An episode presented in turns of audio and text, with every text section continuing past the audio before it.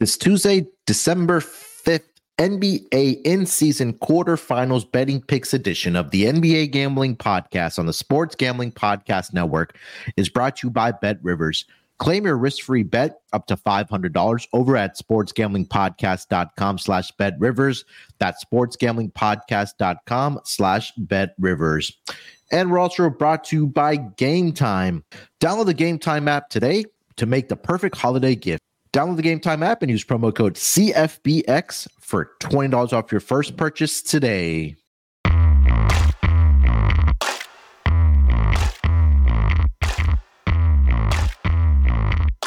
Welcome, everyone, to the NBA Gambling Podcast, part of the Sports Gambling Podcast Network.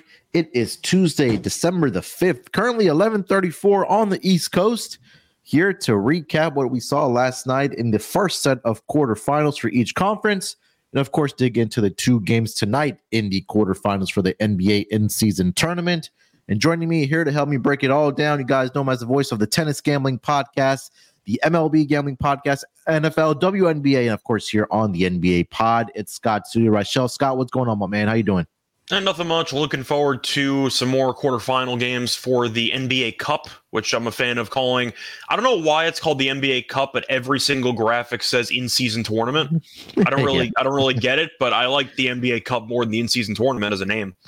Oh yeah, hundred percent. Yeah, I I keep on mixing up um like the play in tournament uh and it's a force of habit you know yeah so uh hopefully they change that uh, next season, along with a couple more changes that we may see in the uh, tournament for the up, uh, or at least guess for the future. But Scott, last night, uh, pretty good uh, games of basketball. We can say definitely the first game between the Pacers and the Celtics. I know um, we'll talk about both here, but uh, Pacers get the victory over the Boston Celtics. The final score of 122 to 112. I mean, this game was a tied game with about less than two minutes left, and then Tyrese Halliburton hits a uh, a four uh, four point play, and then Indiana got the stops when they needed to. I know a lot of the season we've talked about how they're not a very good defensive team. But when it mattered the most, the Pacers got the job done, and I think uh, we'll talk about the Buddy Hield shot there at the end here in a in a in a minute or so. But what did you kind of what was your takeaways from this game at least? Uh, just looked at the same Boston team that we've seen for the last couple of years in big games. And I know that that's going to sound a bit harsh because they did make it to the NBA Finals a couple years ago. They were in Game Seven, almost made it out of a three nothing series deficit. Got buried by Miami in Game Seven, but still, it's the same team. Like I don't think Mazzulla is a good enough coach to win a championship. And the reason why I was hesitant on Boston, at least to win the whole thing, I acknowledge how good the talent is on the roster. But at some point, talent doesn't matter if you're going to constantly get outcoached in these big games. And Mazzulla made no adjustments the entire game. It felt like Boston was getting three runs to the rim all game long, and they kept chucking up threes. Now, I get that it's a three point driven league, and I understand that, you know, you're a good three point shooting team in general, so you don't want to lose track of your overall identity. But at some point, you got to make some adjustments. Like the, they're not covering the rim. You purposefully have Horford in the game to drag Turner away from the paint to open up chances to go to the rim. And you're jacking up threes every possession, and you shot like 23, 24% from three. It just felt like Mazzulla was watching his team do the same thing over and over again. And for the most part, it didn't work. So the issue that I have with Boston, my main takeaway, is still coaching. I don't think Mazzulla is good. I don't think that he's going to win a championship. And if this is any indication of a big game playoff atmosphere, which is what it was in Indiana, yeah. if we're calling it what it is, Mazzulla came up short again. Mm-hmm. And I feel like people are going to say, well, you know, they still had some big moments in years past. They were able to come back from 3 nothing down. That means something. A reminder they choked away game, I think it was five or it was game six. And then Derrick White had the miracle putback anyway. They should have lost that at six, if we're yeah. being honest. But I just feel like looking at this overall, take the overall matchup itself, Mazzulla looked clueless again for most of the game, and I've seen it too many times. Yeah, I mean, if you go are also inside the uh, box, like you mentioned, the three point shooting, right? Like, sorry, last night it wasn't there for Boston, right? Twelve of forty one from three point land, twenty nine point three percent. Um, and I had the Al Horford prop last night. That wasn't even close last night. Um, I mean, he did get the rebounds and the assists, but I thought he would have a little bit more, um, I guess, uh, output on the offensive that's side of the basketball. for Boston is that Horford is well past his prime, and Porzingis yeah. is injured, and Porzingis is really good for this team. But yeah, when you get Porzingis and you're going to pay him, you know the risk, and he's already hurt. So yeah. yes, you can argue, well, Boston at full strength, different team. I'm not relying on Porzingis to stay healthy for the entire postseason. This current roster is the same team basically as last year. Drew yeah. Holiday was the big addition. He mm-hmm. vanishes all the time in playoff games. We've seen it his entire career. I know mm-hmm. he had the one title run, which he honestly wasn't even that good in for the finals. We had a couple of big moments in that series against Phoenix, but it's just the same team that seems to shrink in big moments, and I don't trust the coach. But anyway, to get back to your point with Horford. No, I was just saying that he he just was a, like a complete no show last night, even though he did play 31 minutes. Um, Sam Hauser off the bench shot five of seven from three point land. The rest of the team went seven of 34 from beyond the arc. So, um, I mean, Jayson Tatum, Jaylen Brown did their thing. They both had 30 plus points, but after that, I mean, yeah, Derrick White chipped in with 18, but Indiana was just a better team last night. On a more positive note, Tyrese Halliburton wouldn't matter the most notched his first career tri- uh, first career triple double last night uh, in 40 minutes, 26 points, 10 rebounds, 13 assists uh, for Hallie last night, and then Buddy Hield. Um, the team total for the Indiana Pacers yesterday was around 119, 119 and a half, depending on the number that you did get. Um, 4.7 seconds left, nothing left to be determined. A seven point game. Hield steals the ball uh, on the inbounds pass. We got to rewind it, by the way. They fouled even though the game was basically already over. Yeah, I, I think then Indiana sort of made chance. the free throws, and then Indiana they inbounded missed, the ball right to the other team. Yeah, so Indiana missed a couple free throws there. There's a Jayson Tatum turnover that if they would have scored, or maybe hit a three, it would have gotten a little closer. But Buddy Hield gets the ball. He dribbles to like the left side of the three point land. He's acting like he's going to shoot. He actually does get it up and he actually hits the shot. Um, and that got the Pacers team total to go over the 119 and a half last night. So if you were on either side of that, uh, I think a lot of people were more on the Pacers team total to go over last night. You may want to add uh, Buddy Hield to your Christmas list. Um, you know, uh, for for the uh, upcoming uh, holiday season here. But uh, I know we talked about the negatives of Boston last time, but what did you see from the Pacers last night from a from a positive standpoint here, uh, Scott? Yeah, Halliburton's the truth. I mean, there's yeah. not really much more to add. I know once again he has not made a playoff game yet, so mm-hmm. we have to see. A lot of people have issues calling guys superstars if they don't actually have any playoff resume.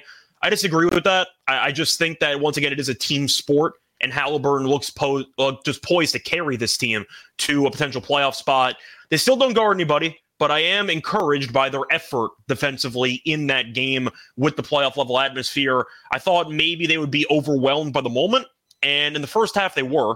And then they woke up and scored 74 points in the second half. Yes, some of it was garbage time, or I should say free throw assisted, the Buddy Hield three pointer at the end.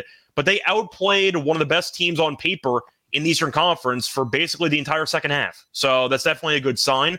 But I do think what helps the Pacers is the versatility and their willingness to run. Halliburton's great. I don't have to spend much more time on that. I like Buddy Hield a lot as a player. I think that Bruce Brown gives them some defensive just juice. He had three steals last night. Yeah. Obi Toppin has been good as well. Good mm-hmm. score. Not sure if he does much else besides scoring, but sometimes all you need, and he gives them a nice boost. Good guard play off the bench with Mathurin. Nembhard didn't play much last night, but I like McConnell. I always have. And Nesmith yeah. was very good against his former mm-hmm. team at 14 points. I think what I like about Indiana is the fact that they want to play one style, and every player that they have on the roster thrives in that style. They don't have any, you know, round pegs in a square hole type options. It seems like everybody that they have is a plug and play option for this system, and it's a lot to handle. Now, of course, if they run into a physical team and they struggle when it comes to pushing the pace, they might have issues. But the yeah. fact that they were able to impose their will and pace on the Celtics as this game went on, and the fact that it felt like it was coming in waves because Mathurin and Nesmith were both solid, gave 30 points combined off the bench. I think I just like the overall depth with how this team plays and how every player for that team can play in the system. And it's a lot to handle. Yeah, 100%. I mean, we've talked about this all season long that the Pacers are going to force you to play out their style of basketball, which is, you know the foot on the gas. It's you know speed. It's fast, and you know even in moments last night, like down the stretch in the fourth quarter, they did slow it down a little bit, but even to pull away at the end, like they got back to their brand of basketball of pushing the pace last night. So they get the job done on their home floor, 122, 112. They cover the spread. The game, the game did go under the total. Um, and um, they are now headed to Vegas to wait the winner of the um sorry the New York Knicks and the Milwaukee Bucks. Uh, Scott, before we get over to the Western Conference uh, semifinal from last night, uh, let me tell everyone about where you can get down a lot of these bets, and that's going to be over at our sponsor here, Bet Rivers. We're brought to you by Bet Rivers. Bet Rivers is available in over 14 states plus Ontario, Canada. Bet Rivers has some of the best live betting markets in the space. Their betting menu is second to none, including a ton of props. Depositing and withdrawing is super easy on Bet Rivers. Sign up using our link to get a risk-free bet up to $500. Just go to sportsgamblingpodcast.com slash bet rivers. That's sportsgamblingpodcast.com slash betrivers. Problem gambling? Call 1-800-GAMBLER.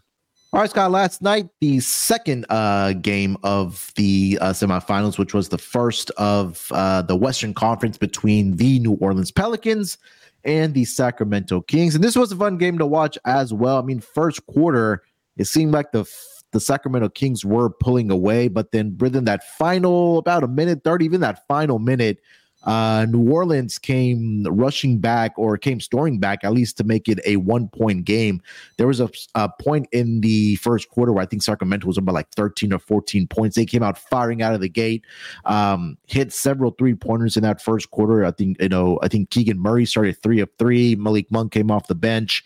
He had a couple for them as well. But I think we got to give credit to New Orleans Pelicans uh, for not only fighting back in that first quarter, but they carried that over into the second quarter, took a lead into the uh, halftime, and then pretty much it was 500 basketball at that point. They won the second quarter, or sorry, the second half by two points to get the 127 117 victory last night, which was led by Brandon Ingram down the stretch. He was absolutely incredible. He finished the game with 30 points last night. Herb Jones 23 points. Uh, Valanciunas finished up with a double double as well, and all five starters uh, finished in double figures. Zion pretty much a non-factor last night, but seemed like they really didn't need him after the performance that they got from both Herb Jones and Bi last night. But I talked about this yesterday with uh, Terrell. Is that I think we have to handicap this New Orleans Pelicans team a lot different now because they're finally healthy, right? They got Herb Jones back. They got Trey Murphy back. They have Jose Alvarado back. So this team now, I think defensively is going to not only be approved, but also be better on the offensive side of the basketball. For the Kings last night, Scott, Domantas Sabonis, triple double, 26 points, 13 assists. Uh, sorry, 13 rebounds and 10 assists. De'Aaron Fox did his thing. Not a, the most efficient shooting night for him. He was only 10 of 25 from the floor, one of 10 from three point land. But after that, it, there was it was pretty much you know, not a lot of contributions. I know, like I mentioned, Malik Monk had 21 points, but other than that, nobody else stepped up for this team. But I saw you tweet out that De'Aaron Fox didn't look like De'Aaron Fox, you know, that we're used to seeing. But what, what was your takeaways from this game? Well, I'm not going to fully roast Fox because a lot of the, his teammates didn't show up, but Fox was brutal for the majority of the game. And it was a great example of why you should not just blindly box score watch. You're going to look at the stats and go, oh, Fox had 30. He was yeah. really bad for yeah. a large portion of that game, especially in the first quarter and I think he had like six. What do you have? Five turnovers, like two minutes into the second quarter. He was yeah. brutal that entire first quarter. But the point is, it didn't matter early on because the Kings were still up by a lot. Sabonis was great last night. He gave great yeah. energy defensively. He's still not very good. That's expected. We know what Sabonis is defensively, but he definitely came to play. Uh, Keegan Murray was fine early. A lot of touch fouls that kind of took him out of rhythm, especially guarding Ingram. Not his fault because Ingram went pretty went, went pretty nuts last night, and nobody could stop him. But Murray got into foul trouble. I'm not a Trey Lyles guy. I thought he was pretty abysmal last night. He also got into a shouting match, and there was a bit of a I don't want to say a headbutt, but there was a technical foul called on him, arguing with some of the other players on the other team. And I'm like, all right, Lyles, like calm down a little bit. Monk is great. Monk's one of my favorite players in the league. Uh, I just think that he's a tremendous role player. He's going to win six man of the year, in my opinion. But um, once again, the main issue that I have with the Kings, and I mentioned it in the playoffs last year, I don't believe they can win serious se- games and serious series with Harrison Barnes and, and Kevin Huerter in the starting lineup. I just think that they're limited in terms of their upside. Now, Huerter, people are going to defend because he is a three point shooter. He gives you spacing. He comes around screens, kind of like a Duncan Robinson role, where you have to always keep an eye on him. Yeah. Except when he's not hitting three point shots, I don't know what he does for this team. He's a I don't think he really shooter. does much. Defensively, he's okay, I guess. I don't think he's a great defensive player, but he's fine. He rebounds okay for a guard. I don't know what Harrison Barnes does for this team. And Barnes, I have a bigger issue with than Huerter. I'm not a Huerter guy, but still, we saw that he couldn't play in that Warrior series last year. Huerter was Mhm. brutal for the entire series. But I don't know what Barnes does for this team. I mean, you're looking at Barnes in his career, and he's been known to be a pretty good three point shooter who can occasionally take you off the dribble. You play 34 minutes last night and you take three shots. You go one for three from the floor in 34 minutes. I don't know what you do on this team. And I was very critical of him in the playoffs and during the offseason because the Kings brought him back. And I thought that was the main position they need to improve on. But the main issue I have with the Kings, I think that Harrison Barnes and Huerter are not good enough to play 34 plus minutes in big games against good teams. I just think that they're liabilities, in my opinion. Yep. Now, Huerter's not as big of a liability as Barnes is. Am I too harsh on Barnes? Because Barnes, I watched at North Carolina. I was a fan of his. We saw him at Golden State, no mm-hmm. show a bunch of games, including game Yep. seven against the Cavs. He no showed. We saw him with the Kings last year against the Warriors. Brick that three pointer to win the game. No showed the couple games after that. We've seen Barnes constantly turn invisible in big games. And I had the same issue in the past with Andrew Wiggins. Extremely athletic, small forwards, but Wiggins had his moment. He was the second best player in an NBA Finals series, and you could argue that he was a serious candidate for Finals MVP. Wiggins had a moment where he was engaged for an entire series, and he was a big piece of why Golden State won the championship. Have you seen a single moment like that from Harrison Barnes his entire career? He hasn't gotten to that point either, and I think that what I was going to mention is that the, But the what, what point are you referring to? The, the Harrison Barnes hasn't got to the point in his career ever where he's gotten to like even a, oh, has he gone to a conference finals? Is with the Warriors. Yeah, but oh yeah, he won championships with them, right? But the championship with the Warriors, but at no point have I looked at him and said, "Oh, this guy made some big plays down the stretch to win some games." Like I just don't Yeah. think Barnes is that guy.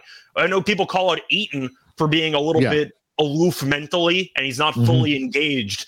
I feel the same way about Harrison Barnes. At some point, I understand the argument of veteran leadership, but it comes at a cost. You're paying this guy to play thirty something minutes a game, and I don't trust him to do anything on the court. I think for Harrison Barnes, that Golden State was hoping Harrison Barnes would be what Andrew Wiggins is for them when they won the championship, if that makes sense, right? Like that role of being a defensive guy, you know, providing some type of offense when you need it. Uh, if your stars aren't having a great night and, and having some moments, but Harrison Barnes just hasn't lived up to that, you know, that I guess expectation we can say for him. But I think for this this Kings team, I, like you mentioned, Sabonis had a great game last night. We know Fox, okay, it was a one off game, but historically, and I mentioned this yesterday with Terrell, that he hasn't been very good against the Pelicans. I think that the Pelicans match up very well with De'Aaron, Fox. Um, and if you kind of go through, I don't know, you know, box score watching is a little, you know, subjective, I guess we can say, but it's a it's a it's a bad matchup for him against the Pelicans. What I'm trying to say, but I think for this this Kings team is that they're hoping that Keegan Murray takes that next step to be that third guy alongside Sabonis and and Fox. Huerter, I don't have a problem with. I mean, he's a streaky shooter. I think even the broadcast. I that's kind of my who's on the issue. I have an issue Yeah. relying heavily on consistent. freaky shooters who don't really Yeah. give you much besides shooting. Yeah, and then their bench is pretty much non-existent right now. Uh, It's it's Besides Monk. Monk, yeah, and, and pretty much it. So I know again, bigger questions right now for the Sacramento Kings, but again, we got to tip our hats to the New Orleans Pelicans. Uh, they get the job done. Uh, they win as a three and a half, three point uh, underdog, and they are also headed to Vegas, waiting the winner of the game tonight between the I- I- Lakers yeah. and the Suns. What else you got? I just want to point out once again, I think Huerter's less of a liability than Harrison Barnes. I'm just Sure. not a big fan of streaky three point shooters in your starting lineup who don't create anything off the dribble. Like Yeah, if agree. just running around screens and you're you're not going to give him the ball, then what's the point? Yeah. So that's kind of how I look at Huerter. But to go through Barnes' stat line last night, I said before he played 34 points. He took three shots. He had four Yeah. points. He had four rebounds, one assist. and he even if you're not gonna pointer first score, quarter. Four rebounds and one assist. 34 minutes. What do you? You're just doing cardio out there. like I, I, I don't know if you agree or maybe I'm being or you think I'm being harsh on Barnes, but at some point there are some guys that are just wired a certain way, and Barnes is wired a certain way that I don't like in I big think- games. Yeah, I think for Barnes, it's the fact that we know De'Aaron Fox is going to get up his shots. We know Sabonis is going to get his shots as well, and you're going to get those. You're you're you're you're putting Keegan Murray and Kevin Er- Huerter ahead of Harrison Barnes to knock down three point shots for you. So I think at for the I think the counter argument for Har- Barnes would be is that there's only one basketball for the Sacramento Kings team, and maybe he's not going to have the opportunity to get those shots up or even get to the basket because you have De'Aaron Fox. And maybe that's a rotational thing that maybe Mike Brown needs to figure out that if he wants more out of Harrison Barnes, then you know put him in a situation where Sabonis is not on the floor or Fox is not on the floor. Because even Malik Monk got up 14 shots last night coming off of the bench. And we know he's a chucker as well, but he he knocks it down so, as well. He's so damn good though.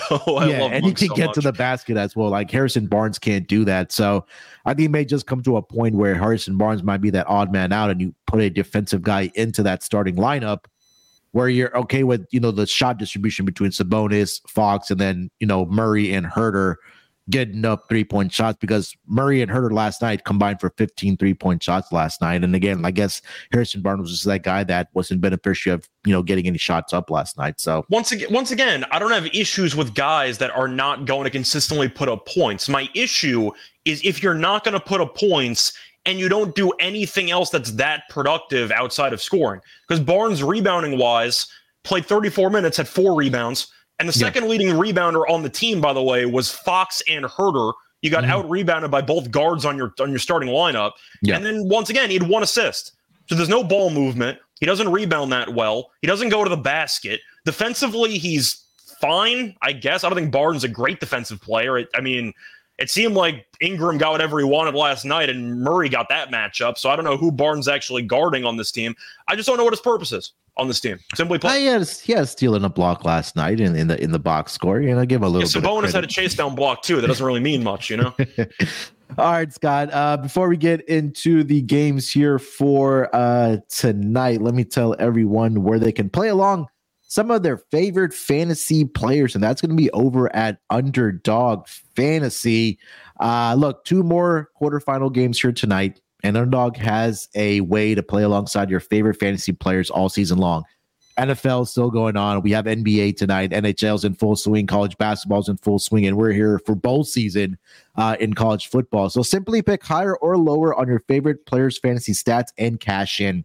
Stay tuned at the end of the episode. Uh, Scott and I will put together our underdog fantasy entry for the two semifinal games here tonight uh, in the NBA. So watch along, make your picks, and maybe make a little cash over on Underdog's mobile app or website, underdogfantasy.com. And when you sign in with promo code SGPN, Underdog will double your first deposit up to $100. Again, that's Underdog Fantasy using promo code SGPN. And we're also brought to you by Game Time. Hey, look, it's bowl season for college uh, football, NBA, like I mentioned. If you want to get out to Vegas or if you just want to catch a regular season game, uh, let Game Time help you out. Buying tickets to your favorite events shouldn't have to be stressful. Game Time is a fast and easy way to buy tickets for all sports, music, comedy, and theater near you. Killer deals on last minute tickets and their best price guarantee. You can stop stressing over the tickets. You're, uh, stop stressing over the tickets. Start getting hyped for the fun you're going to have.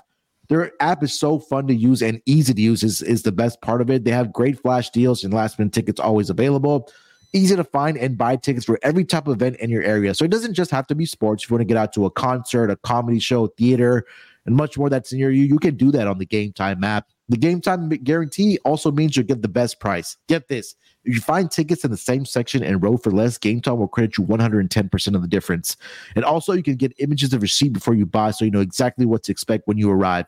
Buy tickets in a matter of seconds, two taps, and you're all set to go. Tickets are sent directly to your phone, so you never have to dig through your email or wait for them in the mailbox. Game Time tickets make the perfect holiday gift. So download the Game Time app, create an account, and use promo code CFBX for $20 off your first purchase. Terms apply. Again, create an account, redeem code CFBX for $20 off. $20 off. Download Game Time today. Last minute tickets, lowest price guaranteed. All right, Scott, let's get into the two games here for tonight. The first is going to be the Easter Conference, the second quarterfinal game between the New York Knicks. They are in Milwaukee tonight. to take on the Milwaukee Bucks. Bucks currently sitting as a five point favorite, currently over on Bet Rivers. Total of 229 in this game. Uh, let me pull up the injury report here for both of these teams. For the New York Knicks, uh, pretty clean injury report. Uh, everybody is a go. Um, only Evan Fournier is questionable, but he doesn't really do much for this team, anyways. For the Milwaukee Bucks, Pat Connaughton is going to be out, and also Jae Crowder is going to be out. Um, Connaughton's dealing with a right ankle sprain, and Jae Crowder had the left abductor surgery. So both of those guys are going to be out tonight uh, for the Milwaukee Bucks. Uh, these two teams did match up this season in Milwaukee, where the Bucks did with, get the victory, uh, 110 105. Uh, the Bucks, I believe, were a six to five and a half point favorite, depending on where you got the number. The Knicks did cover that game by five points. Uh, tonight, like I mentioned, they're up to five right now, are the Milwaukee Bucks. Your Scott, what are your thoughts on this game? I think it's it's really tricky for me because Milwaukee's nine and one at home, but I still watch this team play and I still don't like them defensively. Of course, offensively, this team's great because you still have Lillard, you still have Giannis. Middleton has been a bit iffy, but the point is he's still a good third option in general. Beasley's been good. Portis, I like. Brook Lopez has been great this year. Shout out to Brook Lopez. But the Knicks are a team that's not going to go away. They're not going to back down from anybody. You can argue in a playoff atmosphere, it's both good and bad that Thibodeau's their head coach because they're going to bring an intensity defensively. But Thibodeau doesn't win many playoff series. So you can make an argument it's going to come back to bite him. But this line feels right to me, just simply put. I see this game hovering around five most of the way through. The thing is that I have to wonder is if the Knicks can get enough offense uh, to actually keep this game close. Brunson had 45, and they still didn't cover in the first meeting this season in the actual group stage of the in-season tournament. Now Barrett didn't play in that game. I'm not a big Barrett guy, but at least he's a shot creator for that team. Mm-hmm. So I guess the question that I have for this matchup is Milwaukee should be able to get theirs offensively because Giannis is still going to be able to get his. I know that the Knicks have Mitchell Robinson and they still have a good front court defense, but still, you got Lillard, you got Giannis, you're going to score points no matter what. Do you think A, the Bucks defense shows up for this game at all? Or B, do you think the Knicks defense is good Knicks offense is good enough to exploit a bad Milwaukee defense?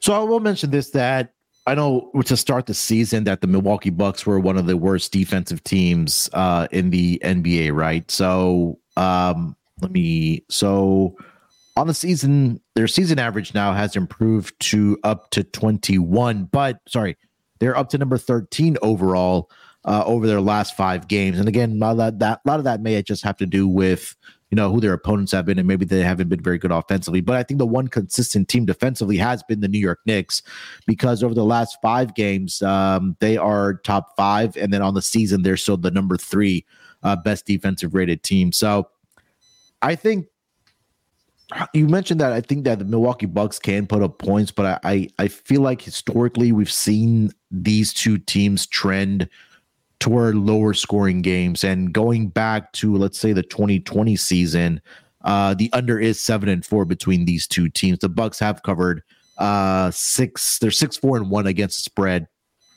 against the Knicks uh, since the 2020 season, eight and three straight up. So I want to take the Knicks here, but I just feel like that there may come to a point in the fourth quarter where the offense of the Milwaukee Bucks is able to pull away, something similar to what we saw with the Pacers last night. Because I feel like still outside of Jalen Brunson for the New York Knicks, I don't know who's going to step up offensively for this team. Like Julius Randle, you know, he's better lately, but overall not efficient. Yeah, and I think the only one guy that I do trust is Jalen Brunson. You also mentioned I'm not an RJ Barrett guy as well. You mentioned he, it gives you another shot creator. Um, but I'm leaning here with the Knicks. I I think this line is pretty much spot on though, yeah. but I, I lean here with the Knicks, man. I think the one thing I want to point out though is that the first meeting in the group stage did land 215 total in that game was 223 and a half. Both teams though shot horribly. Uh, the Knicks shot 39.6% from the floor. The Bucks shot 42.7% from the floor. The Knicks shot 25.6% from 3. Milwaukee shot 51.6% from 3. So if you're expecting it to average out, that does favor the Knicks because the Knicks ended up shooting about 3% worse and about 26% worse from three, and they only lost by five. So that definitely does give the Yeah. Knicks a, the main reason why the Knicks kept it so competitive was the rebounds. The Knicks killed them on the glass. They have a rebound rebounded the Bucks 56 to 41. Yeah. That I think is where the Knicks can hang in there. I do think Robinson, Randle, I like Josh Hart. I'll mention him in a second for props. Mhm. They're a really good rebounding team. And Yeah. Milwaukee, Brook Lopez is a player who's having a very good year. He has never been a great rebounder for a guy his size. Big reason, takes a lot of three point shots, more of a finesse big man, rim protector big man, but his rebounds aren't that great. Giannis rebounding is going to be fine. We know what that is. Is Lillard a great rebounder for a guard? Not really. Beasley's fine for a shooting guard. Middleton a good rebounder? Not really. He's kind of fine. The Knicks can dominate in second chance points. I think that's where this game gets interesting. I think I'm going to lean to the Knicks because I'm basically just going to dare the Bucks to shoot 50% from 3 again. And if you're asking me what I think is more sustainable, the Bucks shooting 50 plus percent from 3 or the Knicks to out rebound the Bucks by 15, I'm going to pick option B. I think the Knicks might just crash the glass and dominate the boards. I like the Knicks in this spot. I think that the Bucks defensively are not great. The Knicks once again only shot 39.6% in that first game and Brunson still at 45. There's a lot to like about the Knicks if you're expecting things to balance out more in comparison to the first meeting. Yeah, I mean, you mentioned I think there was three guys that were in double-digit rebounds in that starting lineup in that game earlier this season uh, between these two teams. Randle had 12, Josh Hart had 10, and Mitchell Robinson had 15 in that game as well. They also had 16 offensive rebounds in that game uh, compared to the seven that only the Milwaukee Bucks had. So, um, yeah, I'm I'm leaning here with the Knicks. I do like the under uh, in this game. Uh, this number is creeping up. I think it's going the wrong direction here. It's up to 229. It's a massive number. Yeah, especially for these two teams. Um, And a and you also look at potentially. yeah, and you also look at the pace, right? Uh, New York Knicks are a team that doesn't play with a lot of pace. On the season, uh, they are the second slowest team. The slowest team is the Chicago Bulls. Now, the card, our counter argument will be that the the Bucks are a top five team in pace. So, I think that again, I think we'll something see similar to what we saw between the Celtics and the um, Pacers last night, where I think everybody, expect, including myself, was expecting that to be an absolute barn burner. But defense, it, it, it'll k- turn into a playoff atmosphere in that game uh, for the Indiana Pacers, and I think the second half may slow down a little bit. Um, so I'm leaning with the under 229 in this game. Actually, I like the under. I'm going to be playing the under 229 in this game. I like the under two. I think this total is way too high. Uh, once again, I guess the argument is for the first meeting landing 215 was both teams couldn't shoot. So they're expecting that to improve this time Yeah. around. I still have questions about the Knicks offense besides Brunson. Mm-hmm. Randle, I don't trust with his jump shot. He's an inefficient scorer, but occasionally has a decent game. Barrett, we've talked about. I think he's inefficient as well. I'm not a fan of his. I like Quickley, but he's a bench player, so that doesn't really mean much. But I do think Milwaukee offensively is good, but of course they want to play with pace. If you're Thibodeau, why the hell would you let Giannis get a one on like a one man fast break opportunity? The Knicks Yeah. should be sprinting back on defense the entire game and forcing a rock fight. Now, I'm not saying it's going to be as much of a rock fight as the Celtics Pacers first quarter last night, but if the argument is in a playoff atmosphere, and if you want Milwaukee to play your style, you have to abandon the I, I should say abandon. You have to force Milwaukee to abandon the up tempo style of play they like to play at. You have to get back, try to make this an intense half court battle, and that supports the under. And I think at some point in this game, maybe in the fourth quarter, you're going to see a half court battle breakout with the high intensity defense, and that might kill the pace. So for me, I'm on the under in this game as well. 229 with the Knicks is just too high. Yeah. Uh, looking at their season long stats here for um, the total. Um, let me see here for the Knicks. Let's see. So Knicks totals this season they are. If it wants to load here, uh, here we go. Uh, not much. They're ten and nine to the under in road games, five and five. So nothing really there for this team. Um, all right, let's get to player props here, Scott. What do you like? So a lot of rebounds for the Knicks. I said before they out rebounded the Bucks 56 to 41. I will point out uh, JR, uh, RJ, sorry, uh, RJ didn't play in that first game, so Yeah. Hart was starting. So he did play a bunch of minutes, and it is a little bit inflated. However, I love Hart rebounds in this game at five and a half. You know he's had at least seven rebounds in each of his last six games against Milwaukee. That's seven. Yeah, yeah. We need six. So I think Hart's a player who's automatically priced in to about 27 minutes a game, sometimes more, maybe based on foul trouble. But Hart is a guy who hustles for every rebound. He's been one of the most underrated rebounding guards for his entire career. And with the Bucks having a lot of size with the starting lineup, with the likes of Giannis and Lopez, in a way, it actually benefits the rebounds for Hart's to be with the bench unit because he can capitalize on some of the mixed lineups with Portis, maybe Lopez. We'll see what happens there. But Hart in the first meeting, even with him starting, had 10 rebounds. I do think that foul trouble could be an issue for the Knicks, especially with the front court dealing with Giannis the entire game. So maybe you see some interesting lineup combos, more Hartenstein, a little bit more of Hart. We'll see what happens.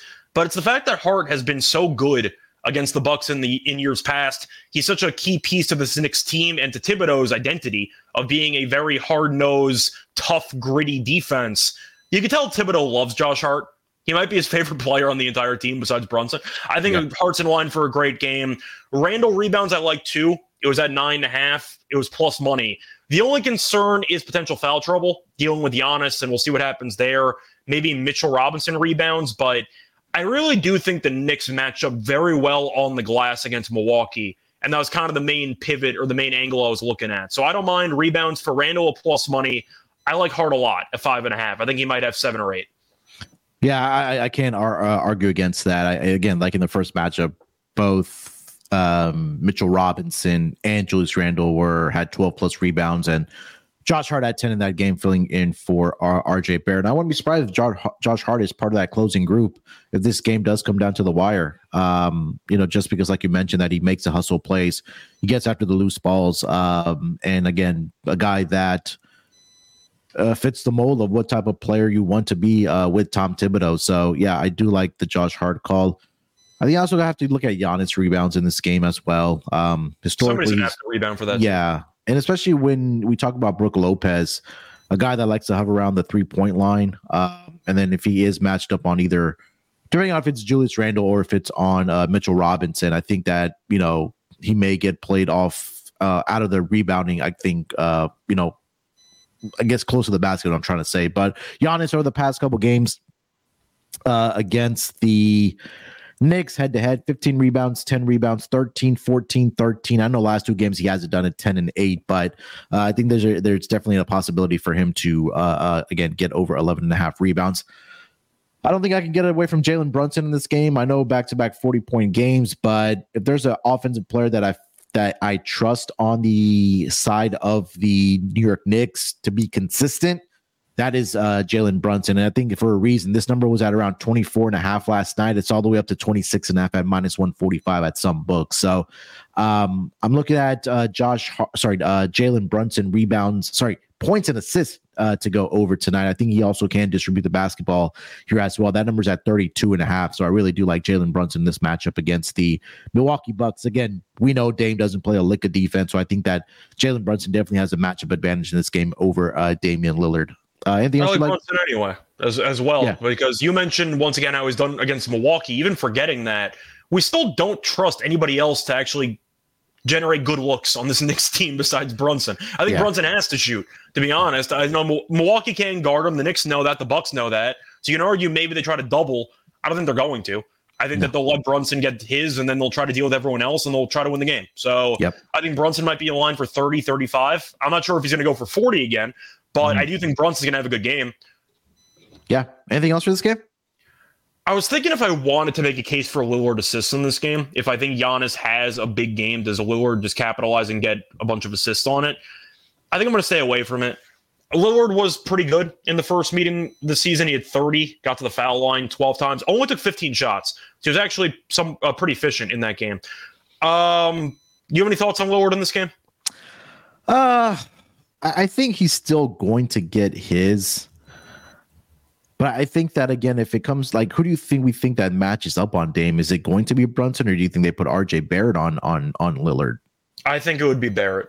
The yeah, argument so for Brunson is if he has to do everything offensively, we got to limit yeah. the energy usage on the defensive end. So plus Barrett gives you length. So yeah. I think Barrett's probably going to guard Lillard. They'll probably throw Brunson on Beasley maybe, and just tell him most Pistons are going to be chilling in the corner, save your energy. That would be my guess. Yeah, I think so too. Um, I, yeah, uh, what's his winch prop? 29 and a half? Lowered? Uh, let me check. Yeah. Let me see here. Oh, it's only 25 and a half. And Pretty trending low. towards 26 and a half. Yeah. Yeah, uh, I, I can get it. Again, it, there's only two scores on this team that, Minus 115.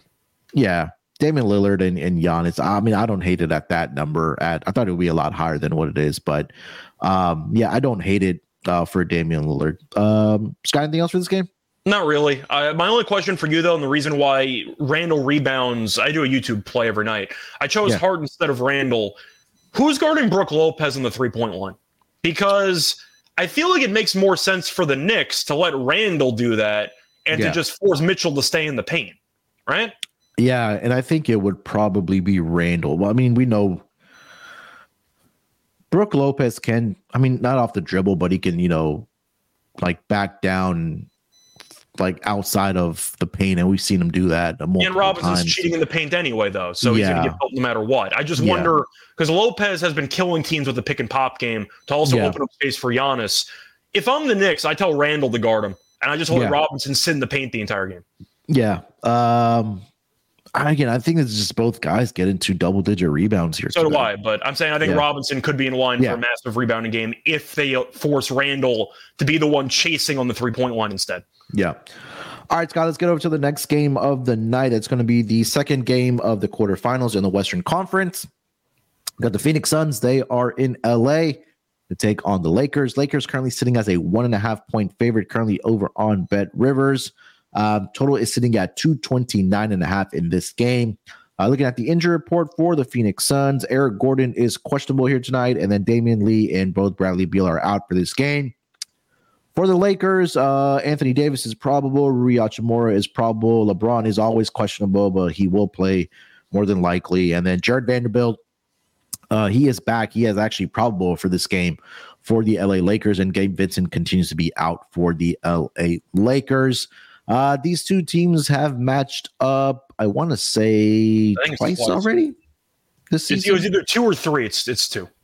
uh, yeah, let's see here. Yeah, twice this season. The Suns are 0 and 2 in both games, uh, but they have been closely contested games. I think the first They game were was they were leading by a decent amount in both games. Yeah. They fell apart in the they- second half. yeah. Um, and then the second game, the Lakers also won um in Phoenix 122 to 119. Um, I believe Devin Booker did did not play in that game. Let me see. Yeah, no Devin Booker in that game uh for the Phoenix Suns, but this number is now moving towards two. Actually, it is up to minus two on Bet Rivers right now here in favor of the Lakers. Here, Scott. Let's start with the spread minus two in favor of the Lakers hosting the Phoenix Suns. First of all, I want to congratulate the Lakers. You are no longer the worst first quarter team in the league. Congratulations. you are now the third worst first quarter team in the league. They have gotten better. Playing the Pistons helped. I think they were up by like 20 after a quarter there. Uh, for this game, I'm going to lean to the Lakers. Simply put, I just think the Suns. I've I've hated the way these this team has closed games all year long, and the issue they've run into the Lakers is the fact that they open up a decent lead in the first half every time. The third, fourth quarter comes around, they look stagnant offensively. A lot of ISO fadeaway jumpers, and they lose. And I've seen it all year long. And I don't see that changing in the spot. So you can make the argument that, you know, Booker missed a game or two. Durant was by himself in the first game, and, you know, that resulted in a disastrous fourth quarter. But I do think I have to go with the Lakers here. They're just so good at home. Yeah. We, we've seen them dominate at home for years. AD didn't play last night, so he should have a good game. So it's not a back to back. But AD is going to be a matchup problem for this team. LeBron's a matchup problem for everybody. Yes, I know Booker's great. I know Durant's great. I get it. I think the Lakers supporting cast is better than the Sun supporting cast, Yep. which I don't think is a hot take. I just think that's the reality of these teams. So I'm going to go with the Lakers here. It's a home team. I've seen them thrive in playoff atmospheres before. I have not seen the same from the Suns this season. I have not liked how they've closed games. It's going to be a close game, and I trust the Lakers to make enough plays down the stretch to win. So give me the Lakers at home. Yeah, I'm with you. I like the Lakers here as well. You mentioned it. The Lakers at home, eight and two straight up. Four and they are only four and six against the spread. Um, They're laying some big numbers against some bad teams, though. Yeah, um, and then uh, the under is actually seven and three in Lakers home games thus far this season. I mean, for everything that you mentioned, it came down to me for the depth of this Lakers team. Right? Again, if when when and if or when Devin Booker and Kevin Durant off the floor, I think obviously there's a significant fall off. But you know, for the Lakers you can plug and play. I know moving Austin Reaves to the bench has been beneficial not only for Austin Reaves but also for the Lakers. You know, um, second unit. Um, I think Anthony Davis is going to get whatever he wants. LeBron will rise to the occasion here as well.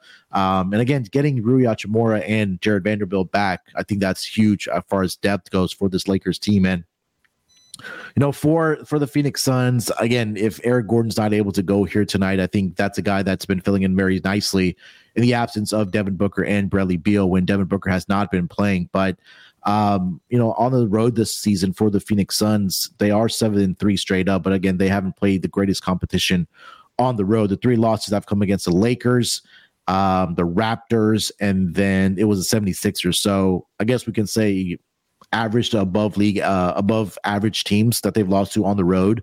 Um, so I do like Lakers in this spot here. And I think at the beginning of the season or beginning of the tournament, when this started, that the Lakers said that they were taking this very seriously. And I think that's going to continue here uh, for the uh, for the LA Lakers. And we talk about, I guess, conspiracy theories and things like that. I mean, the league probably wants the Lakers to be in Vegas. Again, again, that's going to attract the people to come watch the game, and it feels like them putting the the the finals, the semifinals, and the finals in the in Vegas is kind of gauging the interest of NBA fans uh, to see if they actually come out to games and if a team eventually ends up in Vegas. But that's a separate conversation. But yeah, with you on the Lakers, because yeah, the, the total, league's thrilled that the Pacers made it to Vegas instead of the Celtics. Yeah, that's true too. Um, yeah, but again, Pacers are a fun team to watch as well. I mean, a lot of the casual basketball fans probably don't know that, but um, you know, for a fun team to watch, a league pass team to watch, it, I think the Pacers are probably at the top of the list, at least for myself. Scott total, I'm I'm on the on the on the under here as well. Like I mentioned, for the Lakers at home this season, games have been trending towards the under. They've been one of the better defensive teams at home uh, as well. Seven and three towards the under, and then uh, the two matchups this season, like I mentioned, one was 100 to 95, but the other one did fly over the total where defense was optional here. But I'm leaning towards the under. What do you got? I'm going to lean under as well. I, I, know that there's a lot of firepower involved, so teams are people are going to blindly like the over. I really expect a playoff atmosphere here. I mean, yeah. we have not exactly seen LeBron against Durant in uh, that many matchups since he's joined Phoenix, and I do think that they're going to go at it. But I do think that this game will once again take on a bit of a half court battle, especially in the second half. You might see a high scoring game early. We'll see what happens, but I expect a lower scoring second half. I'm on the under. I just think the stakes are a bit high, and we saw from the atmosphere uh, yesterday in both arenas. Pelicans did take the Kings out of that, but still, the point is, is that the atmosphere was kind of nuts early on for both of those games. I think that the crypto center is going to be absolutely just full of energy for this game. So I'm on the under. I see a close game, competitive game dies in the low 220s, maybe high 210s. Uh, player props. What are we looking at? Uh, well, there's a lot of choices because people are going to belong like overs for Durant because he's been, you know, very good against LeBron in the past. Booker assists is worth a look because he's been a good facilitator. If you do think that Durant's going to have a great game, I think AD points is worth a look. I'm trying to think if I want to take a Nurkic under because I think that he might get into some serious foul trouble in this game, yeah. uh, dealing with the Lakers constantly attacking the rim. And we've seen the free throw disparity numbers for the Lakers for the last two, three years. I think Nurkic might be in foul trouble throughout this game, so I wouldn't mind his unders. But I do think if I'm looking for any props, I, I kind of just want to go safe and take like LeBron PRA. I can see yeah. LeBron just having a massive stat line game in a pretty much a standalone NBA on TV game against Durant and against the Suns. LeBron's done well against the Suns. They can't really guard him. I think LeBron is a big game tonight. You? Yeah, I think. I mean, we saw. Uh, excuse me, we saw it last night that the stars pretty much shined in both of those games, right? We talked about Jaylen Brown and Jayson Tatum giving over their points props. Um, Tyrese Halliburton triple double. We saw Brandon Ingram rise to the occasion last night. De'Aaron Fox, despite a bad shooting night, still had 30 points last night for the uh, Sacramento Kings. So I think this is going to be another game where I think in both of these games tonight that the stars are going to shine. And yeah, I, I, like Kevin Durant tonight. I think his points probably was at 28 and a half. Um, I think that if the Phoenix Suns do pull this out here tonight, that you probably saw a big game from Kevin Durant having 30 plus points uh, here tonight. So I do like uh, Durant. If you want to tag on his uh, rebounds as well, uh, he's been doing a pretty good job of rebounding. And like you mentioned, that if Nurk does get into foul trouble guarding Anthony Davis, their next big man is seven, six foot 11, seven feet, Kevin Durant, who's going to be able to get those rebounds for you. I know the last five games he hasn't done a very good job of rebounding, but uh, in the two matchups this season against the Lakers, um, like we mentioned, he had, let's see here, uh, 39 points and 11 rebounds, and then 38 points and nine rebounds as well. So points and rebounds here tonight for Kevin Durant is something that I do like in this game. Um, Grayson Allen rebounds is also kind of sneaky uh, in this game as well. Um, I know that he's traditionally your three point shooter, but if you kind of go through his box score uh, and you look at the ability for him to rebound, I mean, he had a game against the Denver Nuggets where he had 10 rebounds in that game. That number, I think I saw he was two and a half or three and a half for Grayson Allen on his rebounds. Let me just double check here. Yeah, it's at three and a half at minus 110. I don't hate that. Again, it's only four rebounds where he's more than capable of doing it is uh, Grayson Allen. And again, two games the season against the Lakers, he had six rebounds and nine rebounds. So that was another look I was looking at here, Scott. Yeah, I think that Allen's in line for a good game, especially if Eric Gordon doesn't play. You might get yeah. more minutes. You might see an uptick there. If mm-hmm. Gordon does not play, who do you think plays more the most minutes out of all the other options that they have? Um, I think Okogie is an option. Goodwin a lot recently. Yeah, he's been taking on that uh, point guard position. Um, I think it's Okogie Goodwin, and then uh, Allen is he still plays starter minutes, so I'm not going to throw Maybe him in that conversation. still like Nassir Little or somebody like I don't know. Yeah, um, is Watanabe's not on the injury report, but I mean he doesn't. Play, I mean he's not a guard anyway, so that really yeah. So probably yeah, I think it'll probably be Goodwin. Probably so. Yeah. Maybe that's a Any other prop if Gordon doesn't play.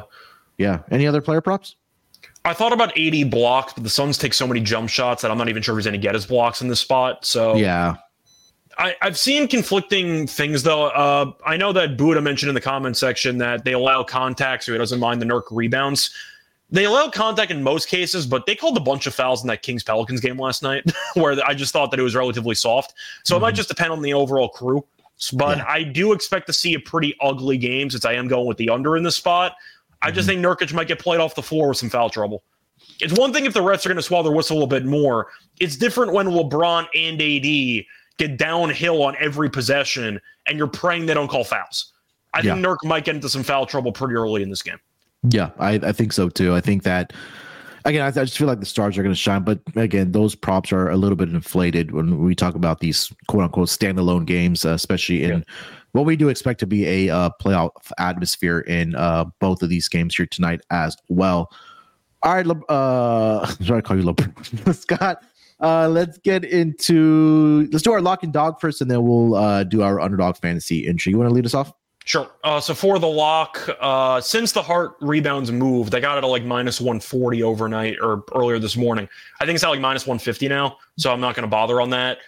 Give me the Lakers as my lock at minus two. I, I actually know I'll take the money line. I think this game actually will potentially be a one possession game, so I'm going to play mm-hmm. safe and take the money line. I think the Lakers care more, just simply put, about yep. this tournament than the Suns do. And I do think that the home court advantage is a pretty big deal for the Lakers. Uh, you're looking at the Lakers winning the first two games against the same team. Yes, I know Booker wasn't there entirely.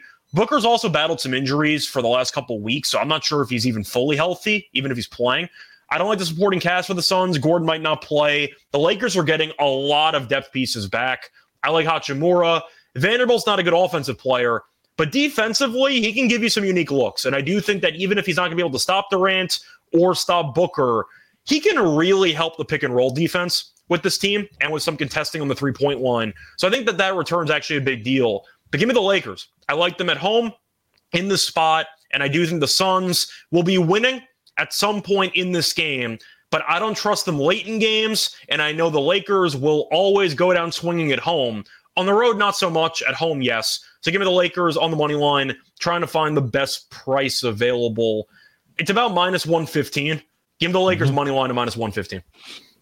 Yeah, I like it. Uh, I agree with you about the Lakers here. I think this uh, should be a game like we talked about. Like they they said at the beginning, LeBron said that they're taking the uh, the tournament here seriously, and um, I think just think we talk about the depth, like you mentioned, for this Lakers team. Uh, I think they uh, uh, definitely are a lot better than the Phoenix Suns right now, especially if Gordon is injured. That's another uh, piece that you're going to be missing here tonight. So agree with you. Uh, what did you got for your dog? For my dog, I was trying to think if I wanted to actually go with the Knicks money line or not, and mm-hmm. I don't think I'm going to get there.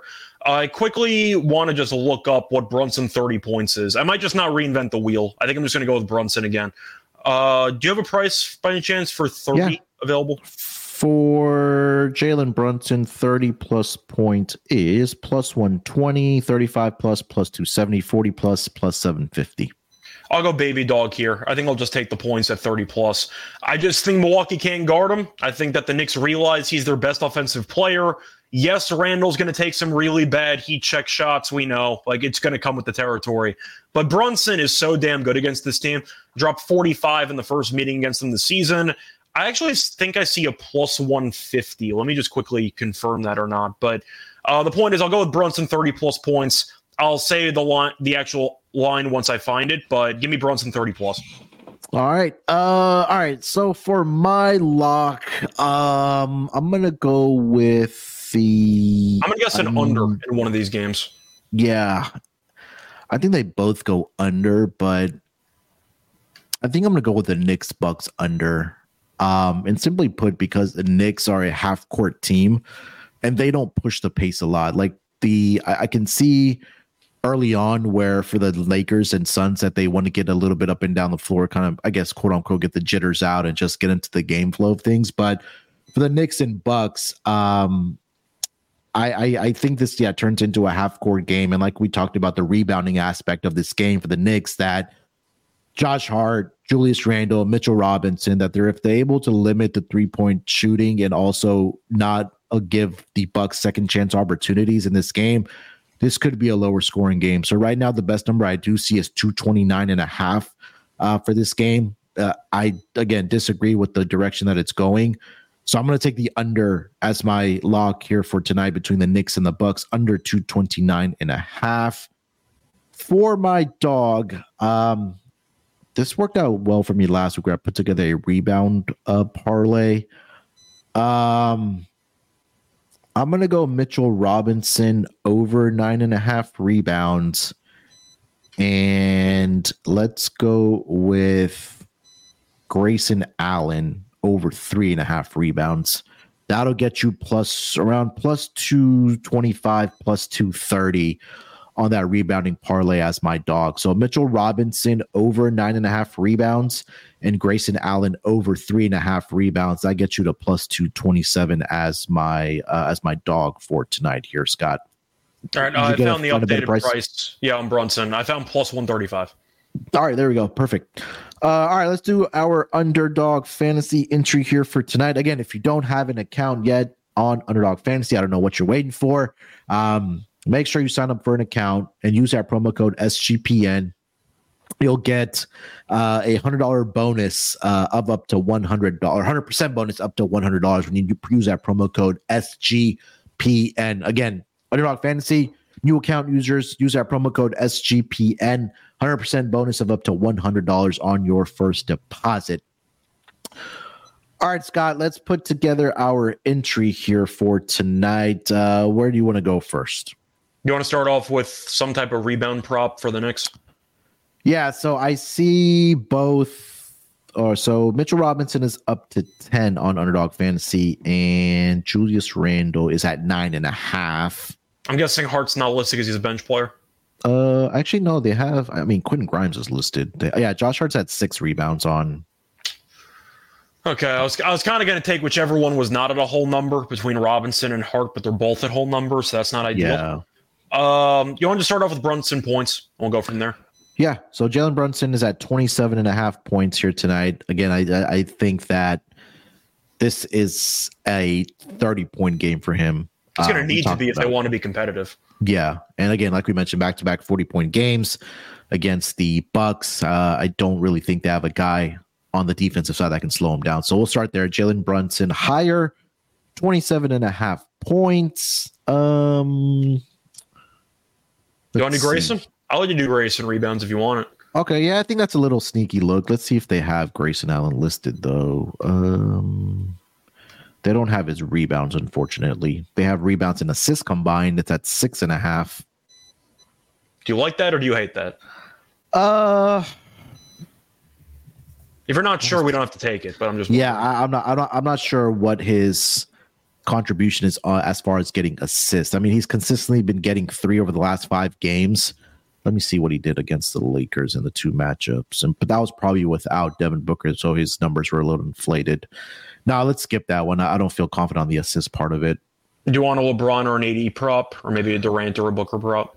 So let's go. What do you think about LeBron? Points are at uh, 26, or we go PRAs at 41 and a half. And then Anthony Davis, 25 and a half points. That seems a little low. I think it's a little low too. Okay, let's do that one then. Anthony Davis will go higher on that. Um, that's for tomorrow. And we probably want to throw in either Mitchell Robinson or Julius Randle rebounding prop. What do you think? Uh, I think I'll go with Robinson. Okay. I mean, he, so his, he had 15 in the first game. So yeah. So he's at 10 right now for um, his projection here tonight. Mitchell Robinson 10. Let's go higher on that. All right. So we'll go Jalen Brunson higher, 27 and a half points. Anthony Davis, 25 and a half points higher. And Mitchell Robinson, 10 rebounds higher. That uh, $100 entry will get you a nice payout of a return of $600 here tonight for the two NBA in-season tournament games between the Bucks and the Knicks and the Suns and the Lakers. All right, Scott, that's going to do it for this edition of the NBA Gambling Podcast. Anything else you want to mention, my man, before we get out of here? Not really. I'll be back again tomorrow with Terrell for the uh, Wednesday show. A reminder, though, my plays, the lock's going to be the Lakers money line at minus 115, and the dog will be Brunson 30 plus points at plus 135. Yep, and I have the under in the Knicks and the Bucks game, 229 and a half. And then uh dog is going to be a two player parlay on rebounds. Mitchell Robinson over nine and a half, and Grayson Allen over three and a half. Uh, like Scott mentioned, Terrell and Scott will be back tomorrow for the regular season games for the other losers that didn't make it to the uh, quarterfinals. So a big schedule tomorrow. So uh, check out Scott and Terrell at the usual time. Make sure to follow Scott on Twitter at Rice Show Radio. You can follow me on Twitter at SportsNerd824. More importantly, for the 76 of you watching right now, smash that like button for us before you get guys get out of here. It really does help us out. Um, and also make sure you subscribe to the NBA Gambling Podcast YouTube channel. If you haven't already, you'll get that notification when we do go live Monday through Friday for the NBA Gambling Podcast. All right, that's going to do it. Like I mentioned, back tomorrow at the usual time. Till then, enjoy the games here tonight. Good luck with your bets. Let's break these books off and let it ride. Basketball.